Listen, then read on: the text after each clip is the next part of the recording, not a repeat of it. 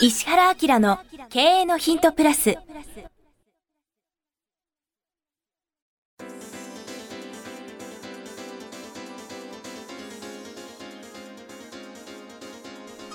ポッドキャスト石原明の経営のヒントプラスは勝てるビジネスモデルや売れる仕組みの作り方経営者や起業家が持っておくべき能力とその磨き方リーダーの育成や強い組織の作り方などについて経営コンサルタントの石原明がリスナーの皆様からのご質問に直接お答えする形でお伝えしていく番組です。企業を継続発展させるためのノウハウを提供する日本経営教育研究所株式会社がお届けいたします。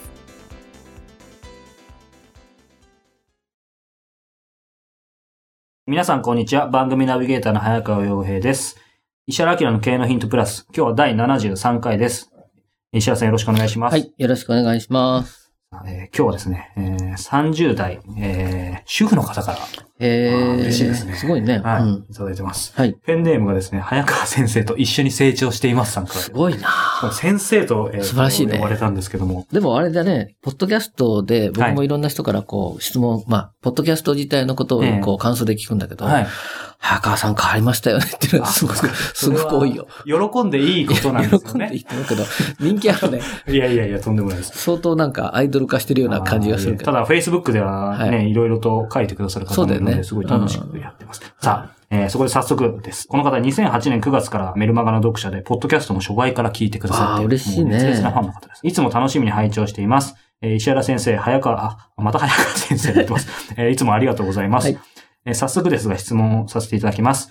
期待することと依頼心のえー違いを理解しかねております。もう少し解説をお願いできますでしょうかよろしくお願いいたします。はい。あこれはもう今までこの1年以上番組やってきますが何回か出てきましたね。そうですね。あの、これ前回もちょっとそんな話をしたんだけど、経営っていうのは、とにかくその主導権を取るっていうことを、ものすごく重要な、重要に考えないとうまくいかないんですね。主導権。うん。あの、前回もほら、その、例えば、え顧客化までいかないとはいダメですよと。はい例えば集客がうまくいってお客さんが集まって、はい単に売り上げが上がっただけっていうのは、これ再現性もないし、怖いですよね。はいコストもかかりつ続けられちゃうし。はいで、その時に、例えばネットの集客で100%やってますなんて聞くと、僕なんかどう思うかっていうと、もう危ないって思うわけじゃない。で、なおかつそんなんで採用するとかね、うん組織化するとかっていうと、もうちょっと心臓止まりそうになるんだけど、うんみんなそういうことあんま考えないんですよね。はい。うん。で、そういう意味では、経営っていうのは何かって常に、えー自分が全部のことに対して主主導主導権を持つっていう、そういうスタンスがないとはい。やっていけないんですよ。うん。うんで、そうなった時に、あの、経営者の人に言うのは、依頼心っていうのは本当に怖いですから、なくすようにしてくださいっていう考え方なんですね。うんうん例えば部下の方とか、えっ、と、ビジネスパートナーの方ができてくると、その人に対して期待することもすごく重要でしょって。はい。でその期待と依頼心の間っていうのはう、んすごくファジーなんで、多分、この方もそんなのが知りたいんでしょうねっていうことですね。あの、以前の番組でも確か石原さんご自身はい依頼心が全くないから、そうそう。期待はしてるけどだから精神衛生上も問題ないっておっしゃってると思うんですけど、確かになかなかそのあたり実際は難しいかなっていうのは僕ら多分感じるとうん。ころはあるだからさっき言った主導権取られちゃうっていうのは、依頼心があって、この人が何かしてくれないと自分が儲かんないとか、はい。ですよね。だから、依頼心の後ろ側にはさ、この人が何かしてくれれば自分が得するとか儲かるとか、はうまくいっちゃうよ、みたいなのがあるんですい。ね。うん。で、ところが、期待するっていうことに関して言ったら、期待してるけど、いざ何かあっても、うんまあ、それはそれでしょうがないことで、いくらでもバックアップできるよねとか、はい。ね、自分で勝手にできますよねということを準備しながらそれをやるっていうことがすごく重要ですよねっていうことなんですよ。なるほど。お話があってると、依頼心っていうのは、まあ言い換えると、その、やっぱ依存とかとも言えそうそうそう。そうですよね。後ろ側に自分が得するとか、はい。自分が何にもしないでこの人が何かしてくれればうまいこといくよね、うんみたいな形で自分を弱くしていっちゃいますよね。うんうんうん。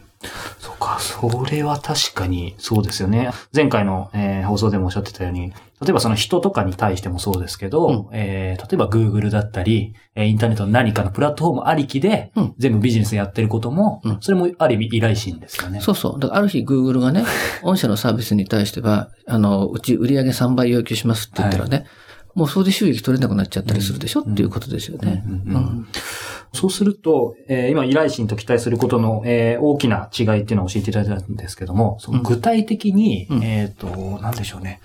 例えば、ある業務を、まあ、パートナー会社だったり、えーうん部下の人に任せるときに、うんそれは全部を任せちゃいけないって意味ではないんですよね。どうそのあたりうの。ーんとね、全部を任しちゃいけないということもありますね。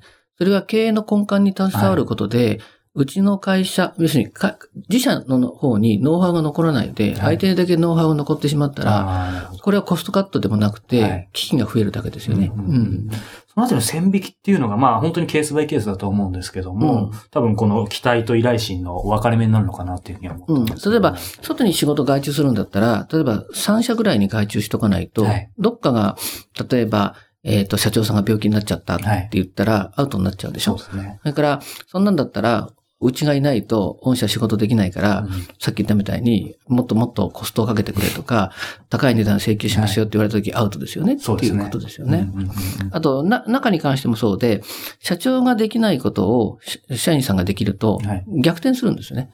あ社長そんなこと言うけど、僕がこれできなかったらどうするんですかってなってるじゃないですか。はいいや、別にいいよって、あ。君の代わりにいっぱいできてる人いっぱいいるからっていうことはありますよね、っていうことですね。うんうんうんうんなるほど。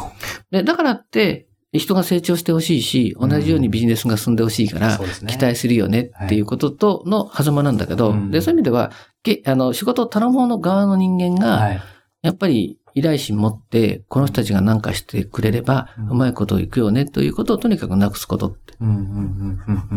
そうすると外に対して期待することばっかりになるから、うん結果としては、誰々さんと付き合ったことで自分が成長しました。ありがとうございますっていう感じになるじゃない。うんそういう関係を全てに作っておくことが、うん自分も楽ですよねうん。精神衛生上良いし。そうですね。うんそうか、これは私もちょっとなかなか、えー喋るプロじゃないのでうまく説明できないんですけど、今お話聞いててすごい実感はありますね。うん。例えば、依存とあの、早川君が僕のところに最初に来た時に、はい例えば、えっ、と、こんな形で独立しようと思ってるんですよねって話があったじゃないですか。はで、その時僕、早川君に言ったのは、いろんな人と組もうって話が来るけど、本当気をつけてねって言ったでしょ。はい。ね。で、そういう感じで来るんですよ。はい。で、まあ、あの、世の中は怖いので、大人とか大手の会社っていうのは、自分でビジネスを起こせないんですよ。はい。うん。だから、ちょっと頑張って伸びそうな方に、まあ、とってもうまい話をするわけですよ。で、こういう感じで、こういう感じで、こういう感じで一緒にやろうよ、ハカ君って。君の未来は、うちが何とかしてあげるよっていう、なるじゃないですか。はい。で、これすごい怖い話で、一回変な形の契約で捕まっちゃうとええ逃げられないじゃないっていう。で、それは気をつけてねっていう話をしましたよね。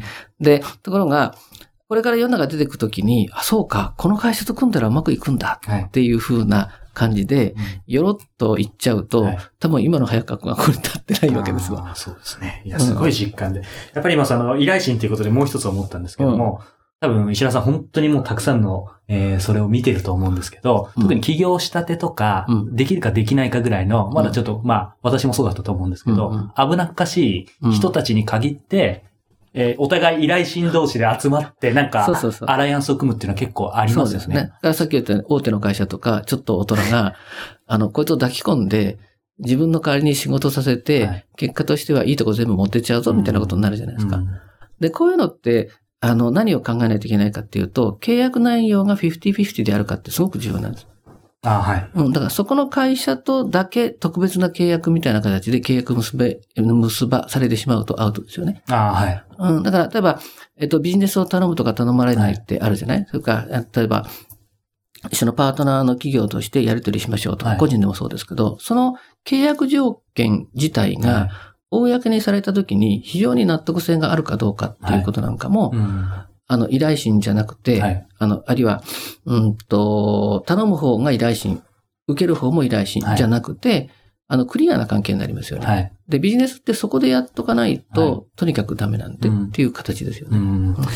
いやー、すごい実感あります。これは、そもそもやっぱりその、依頼心と期待することって、この二つってもう、そもそも立ち位置が最初に違いますよね。そうそうそう。うん、例えば、あの、期待するってどういうことかっていうと、まあ自分は自分でちゃんとやってるよと。でも頑張ってくれてる人に、とにかく応援するから。頑張ってねと。はい。あの、時には厳しいことも言うけどっていう話ですよね。ところが依頼してると厳しいこと言えないでしょ。はい。相手甘やかしちゃうじゃん。はい。で、ダメにさせといて、はい自分と一緒にするしかないぞみたいなうん形になったりとか、はいこれお互いがそうですよね。はい。気づいた時には起こるよねっていう話じゃない。うんうんそうですね。期待することはまず自分は自分でちゃんと持っててっていうところからですようんね。人間弱いからね、依頼心一個こう生まれちゃうと、あとガタガタになっちゃうのね。そうですね。それが崩れた時に。そうそうそうう。んだから、経営ってある程度、その、そこにこう、意識して気を張ってないとできない仕事はいでしょ、それがこう、人間っていうのは強さと弱さっても本当にその表裏で、両方に100%あると思うんだけど、は立場的なことでそこを、うん、守れるかどうかっていうのがないと、経営とかやっちゃいけないよね。うんうん。なるほど。ということで、まあ、期待することと依頼心の違いということでですね、えー今日はお話を伺ってきました。でもそういうこうスタンスが早川君の中にもバチッとできちゃったから、迷わないでしょ、今。でもおかげさまで、まあ私こんなしっかり戦略的にやってきたつもりは全くないんですけど、うんでもやっぱり依頼心というか依存のは全く、なくなったもんね。意識的にはないです。だからいろんな話が来ても、その瞬間に、これ絶対無理とかって最近言うようになったもんね。そうですね。ね。だからほ、ら、いろんなほら、えっ、と、雑誌載りませんかとか、そういう話もあるじゃないですか。でもそれ乗るべきか乗らないべきかみたいなことの判断を自分でできるようになるよね。こういう線引きがあると。そもそも逆にその、依存って自分が、あの、まだまだ何もうまくいってない時にそういう、うんまあある意味美味しい話があると、うんある意味美味しく感じることあったんですけど、うんで今となると、うん逆に怖いですよね。怖いよね。怖くてできないです。ですよね。だから、おっかなーみたいな感じでさ、はいこう引きますよね。で、そこのセンサー持ってないと、ちゃんとこう生きていけないっていうことですよね。ということで、ちょっと今日は、えー実感も米米でですね、はいえー話してきま大した。人になったなって。頑張ります。はいはい。えー石原明の経営のヒントプラス。今日は第73回、えー期待することと依頼心の違いについてお話を伺いました。石原さんありがとうございまはいした。。どうもありがとうございました。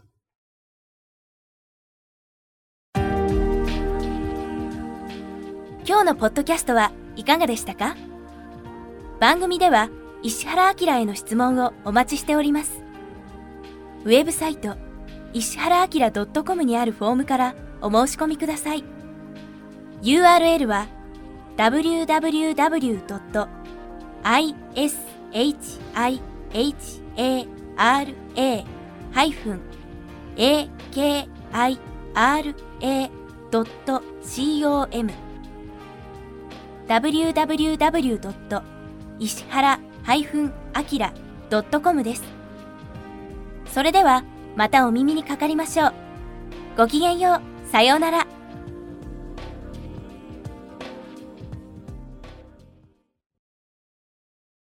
この番組は提供日本経営教育研究所株式会社プロデュースキクタス早川洋平制作協力若菜はじめナレーション岩山千尋によりお送りいたしました。